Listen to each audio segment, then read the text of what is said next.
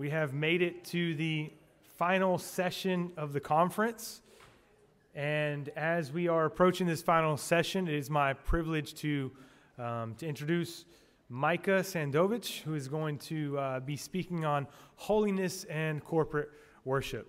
Unfortunately, Micah is one of the guys on the forum I haven't got to spend a whole lot of time with, so I don't have, you know, nice, fancy personal things to tell you. But what I can tell you is that, that I, am excited to hear what Micah has to say. He loves the Lord. You, have seen him leading us in worship, so this is an area that's particularly near and dear to his heart. So if you would, let's, uh, let's welcome Micah as he comes to speak.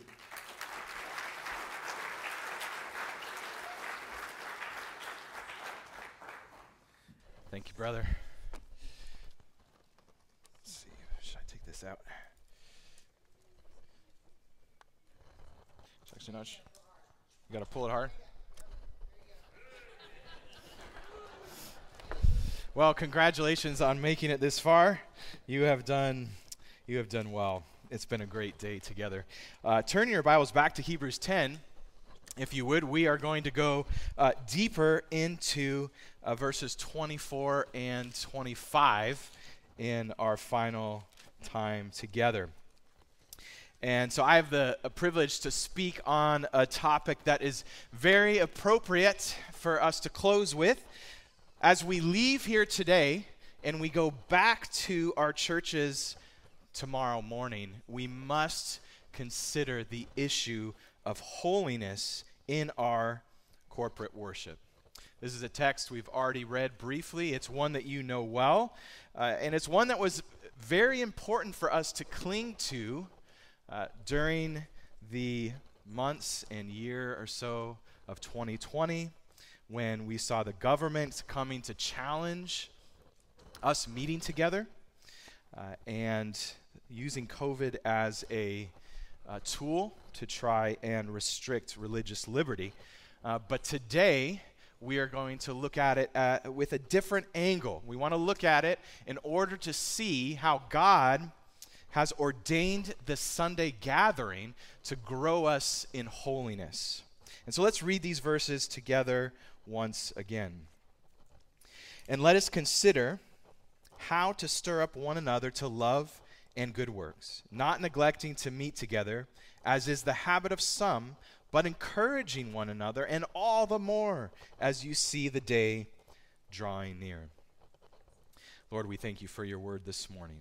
I thank you for these brothers and sisters in Christ that love your word, that love you, that desire to grow in holiness, desire uh, to walk in the works, the good works, the sanctification that you have for us. We ask in our final time today that you would open our minds, our hearts, that you would make us attentive uh, to your holy and inerrant word. We love you, Jesus. We thank you for your work. And it's in his name we pray. Amen.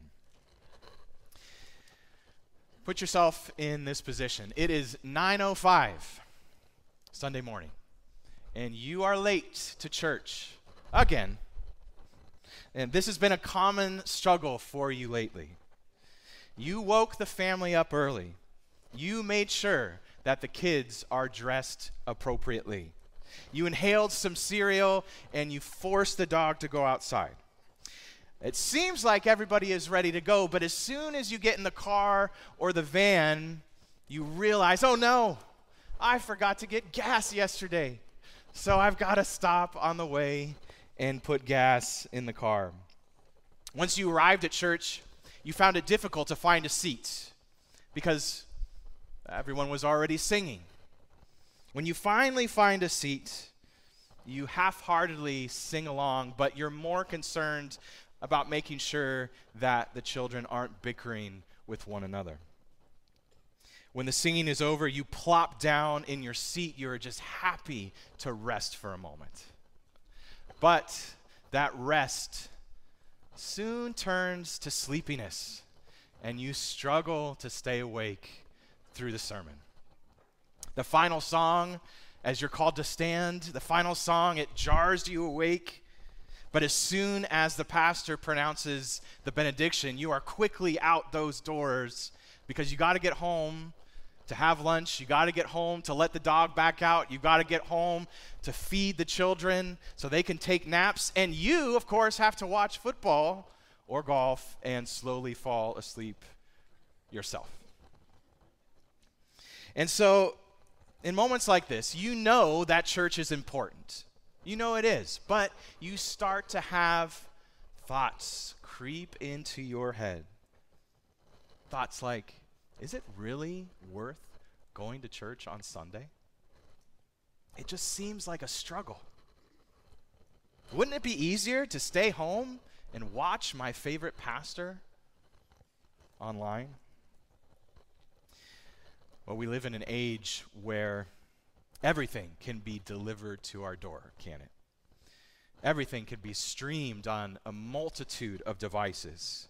And this includes a myriad of church services broadcasted from all over the world. Pastor Andy Stanley, he infamously said in 2020, in response to criticism for keeping his church closed, he said this quote, I keep hearing people say over and over, the Lord commanded us to meet. The Lord commands us to meet. He does not. End quote.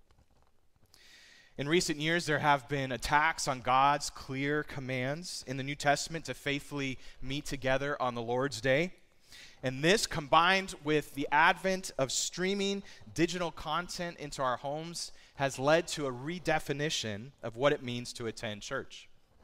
Recent polls have shown us that church attendance continues to decline, while the desire to stay at home and watch services online continues to grow. And this shows us that the American church loves comfort, loves ease, rather than the hard but good work that it is to f- be a faithful member of a church, to be a committed, submitted member of the local church. Brothers and sisters, we must be aware that this kind of thinking is severely detrimental to our holiness, to our growth in the Lord. Paul tells us in Ephesians 4 11 through 13, and he gave the apostles, the prophets, the evangelists, the shepherds, and teachers to equip the saints for the work of ministry, for building up the body of Christ, until we all attain to the unity of the faith and of the knowledge of the Son of God, to mature manhood to the measure of the stature of the fullness of Christ. God's word is clear. He desires for all believers to grow into maturity, building up the body of Christ along the way. And this cannot happen without being committed, submitted members of a local church, faithfully meeting together week by week, month by month, year by year. One of the means of grace, or another way to put it, God's ways to sanctify us, is by meeting together as faithful members of a local church. Hebrews 10, our passage, tells us that by meeting together, and Josh hit on this a little bit for us, by meeting together, we stir up one another to love and good works. And so, what we want to talk about for our remaining time is how is this accomplished? Well, succinctly put, this is accomplished by making sure that our Sunday gatherings are governed solely by God's Word. And our Lord, He prescribes five elements that must be included in our corporate worship on Sundays, and then two additional elements that are a result of us doing these five things. We'll go through them and look at the scriptures and then see how each of these things affects us personally. So first, we're commanded to read God's word. 1 Timothy 4:13. Paul says, "Until I come, devote yourself to the public reading of scripture, to exhortation, to teaching." Number 2, praying God's word. We see this in Acts 2:42. Acts 2:42 is a foundational verse that shows us what the early church was involved in. It says, And they devoted themselves to the apostles' teaching and the fellowship, to the breaking of bread and the prayers. Also in Acts 6 4, the apostle said, But we will devote ourselves to prayer and to the ministry of the word. And then very specifically in 1 Timothy chapter 2 verses 1 through 2 Paul again says first of all I the verse of all then I urge that supplications prayers intercessions and thanksgivings be made for all people for kings and all who are in high positions that we may lead a peaceful and quiet life godly and dignified in every way.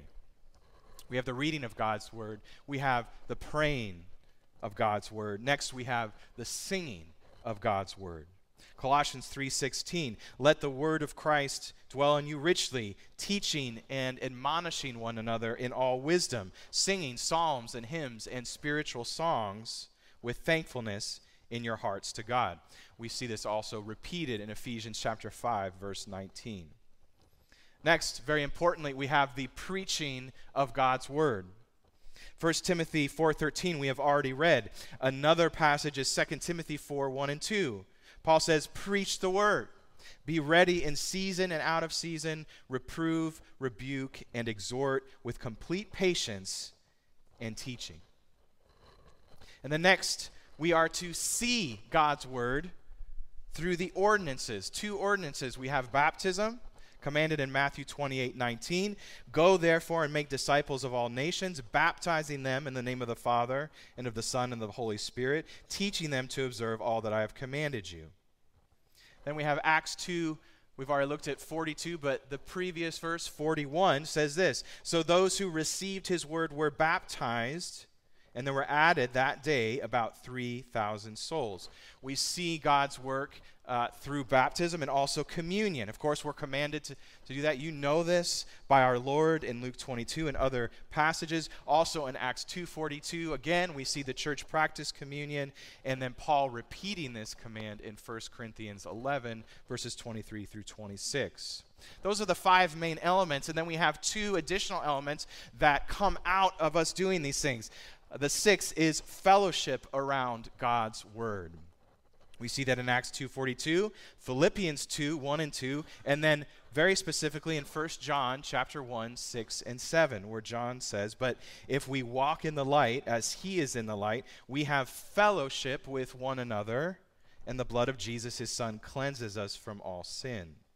So there's natural fellowship as brothers and sisters that come out of us being obedient to God in these things. And the seventh thing that we see is giving according to God's word. 1 Corinthians 16, verse 2, Paul says, On the first day of every week. He's speaking about the Sunday gathering here. Each of you is to put something aside and store it up as he may prosper, so that there will be no collecting when I come. And then, of course, the whole chapter of 2 Corinthians 9 addresses our attitude of giving in the church. And you can go and read that in your own time.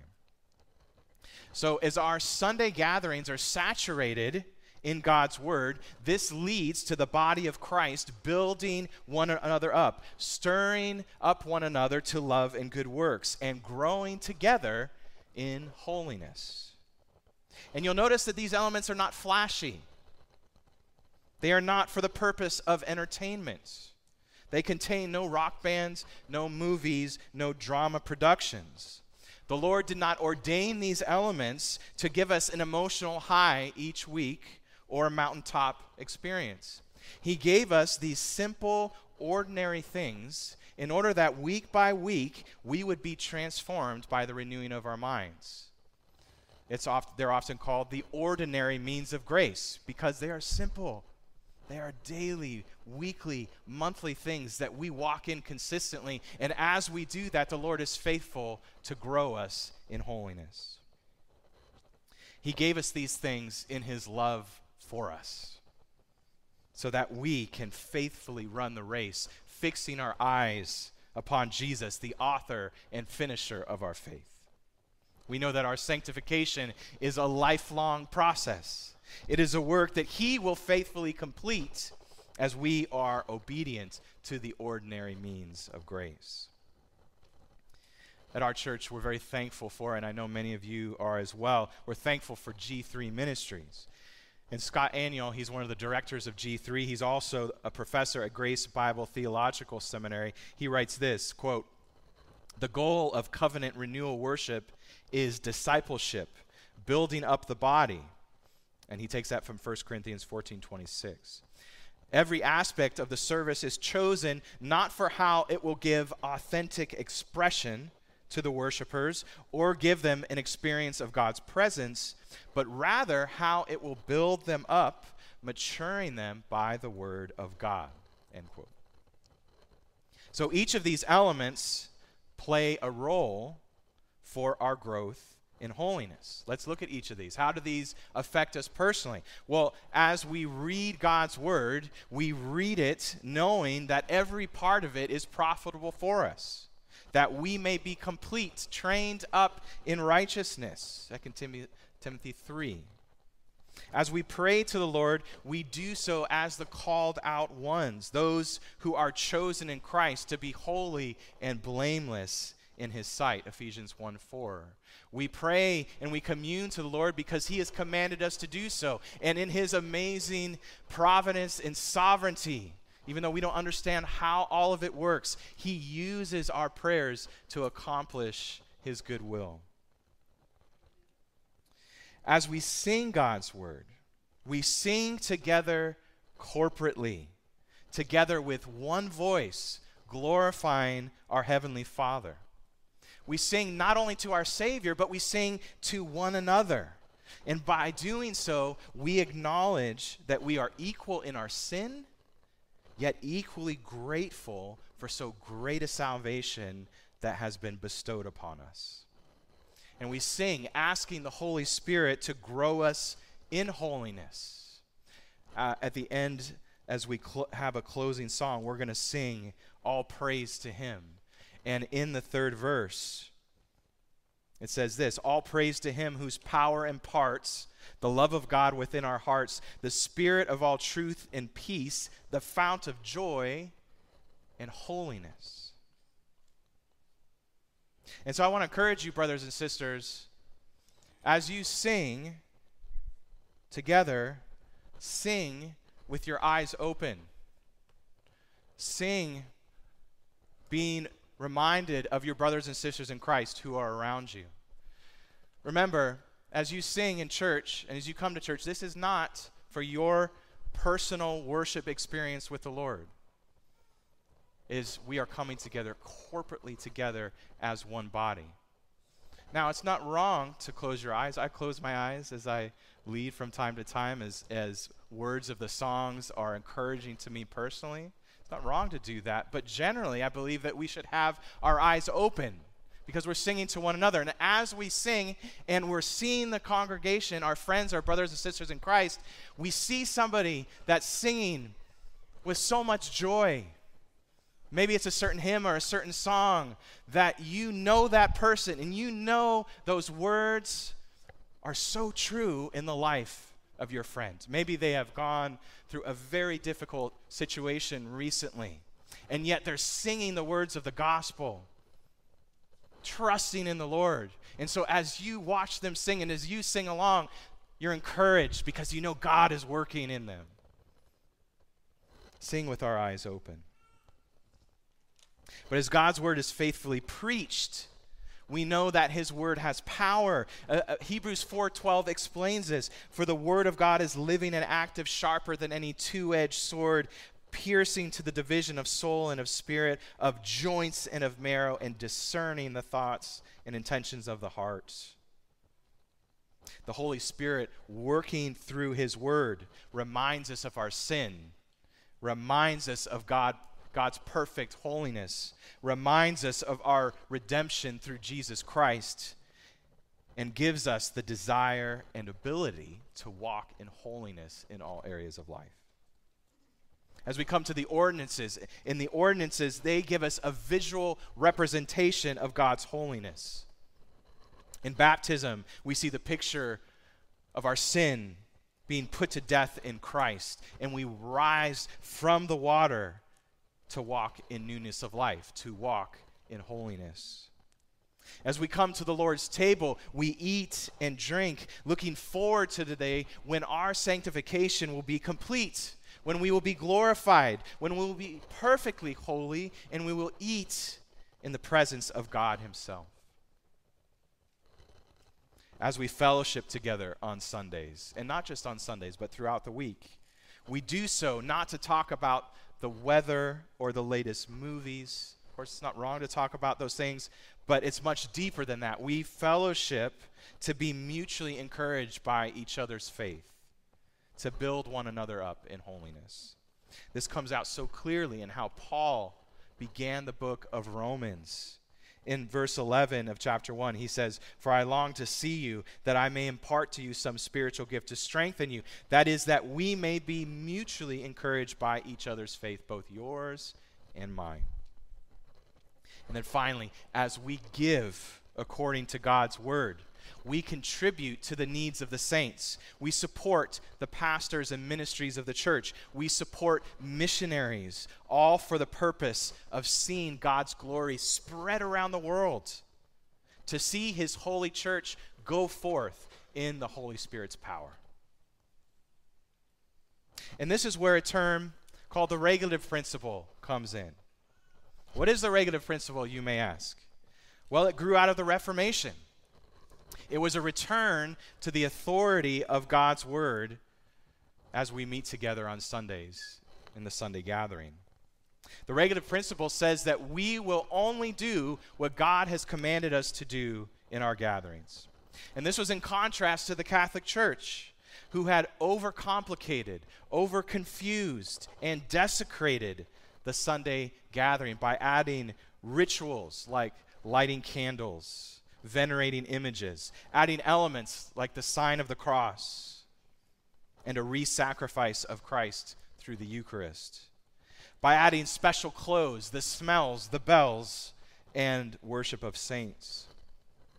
And so the reformers came in and they removed these added elements and they found freedom in only worshiping God in the way that he had prescribed. And so that's the regulative principle. But there's also the inventive principle. And the inventive principle says that we can do anything in worship on Sundays that we might imagine. And so this leads to pastors playing Super Mario in front of their congregation and calling it a sermon. This leads to pastors flying into the pulpit on a zip line or watching a movie and calling that church. The principle leads to outrageous stuff. And the third principle is the normative principle. It's a little bit of the halfway in between. That says that as long as God has not expressly forbid something, then we can include it in our worship gatherings. And so uh, denominations like the Anglicans and the Lutherans hold to this. And so they got rid of some of the worst elements of the Catholic Church, but they retained and kept some of the things that they found helpful, even though those things were not commanded by the Lord and in the New Testament. And so, in considering these three views the inventive, the normative, and the regulative the regulative is the best way to go because we know for sure that these things honor the Lord. He has commanded us to include them, and He has promised to grow us in holiness through them. There is no promise for you to grow in holiness if you watch a movie in church and then you try to figure out the spiritual parts of it. Not at all. But holding to the regulative principle also shows our humility to the Lord because we submit to Him. We submit to His word in our worship. And it's also very freeing because we do not have to think up, oh, what's the next best thing that we have to include? I heard that they're doing this in California. You know, everything starts in California. So we got to make sure that we've got to be the first church here in Florida to ad- adapt to what they're doing out there. How tiring must that be? What's the next best exciting trend that we need to have in order to draw people in? No. Our services do not cater to unbelievers, They are designed by God for the growth of believers. And of course, we want unbelievers to be in our churches. But the Holy Spirit is faithful to draw people not because of flashy things. The Holy Spirit draws people through the power of God's Word and not through any clever ideas, schemes, or anything else. So, all of these elements that God has prescribed, they contribute to our personal holiness and to the overall holiness of Jesus' church. Paul tells us in Ephesians 5, this has also been mentioned briefly today, that Jesus' desire for the church is that he might present the church to himself in splendor, without spot or wrinkle or any such thing, that she might be holy and without blemish. Our Savior is supremely concerned with the holiness of his church. Jesus loves his church. He has given himself up for her. And so, to those who would remove themselves from a local church or refuse to go to one to begin with because they, quote, love Jesus but not the church, are at best very weak Christians, very misguided, or at worst, they are not saved at all. Those who love Jesus will love his church and be committed to it because we know that the simple, ordinary means that he has prescribed is what will grow us in holiness.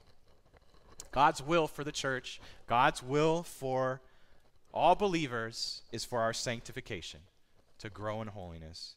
And one of the good things that he has given us is the local church that's led by biblically qualified elders and deacons who will be faithful to equip the believers in the work of ministry.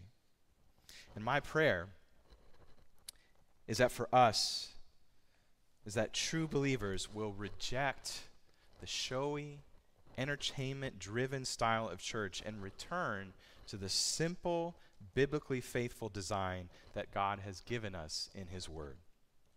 When we do, like I've already said, He promises to grow us. We know that when God promises something, that's going to happen. God is always faithful in those promises. He promises to complete the work in us. And we, in turn, will have a strong desire to stir up one another to love and good works, all to the glory of God alone.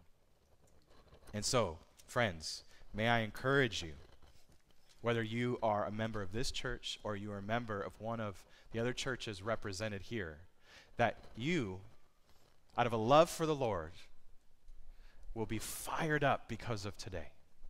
And you will have a new commitment to your church to be committed to it, to be submitted to it. That you will be praying and coming to the Lord and say, Lord, please grow in me humility. Grow in me a desire to love my church, to serve in any way I can, knowing that as I do, I am in helping to stir up my brothers and sisters in Christ to love and good works. When we are faithful to do these simple things, friends, we will be amazed at what God will do among us. Amen. Let's pray. Lord, we love you so much. We love you because you have first loved us. And we sit here this morning, Lord, as those who are unworthy for these things. For th- as those who have no right to draw near your throne. Lord, you justly could have left us in our sin and given us your eternal wrath.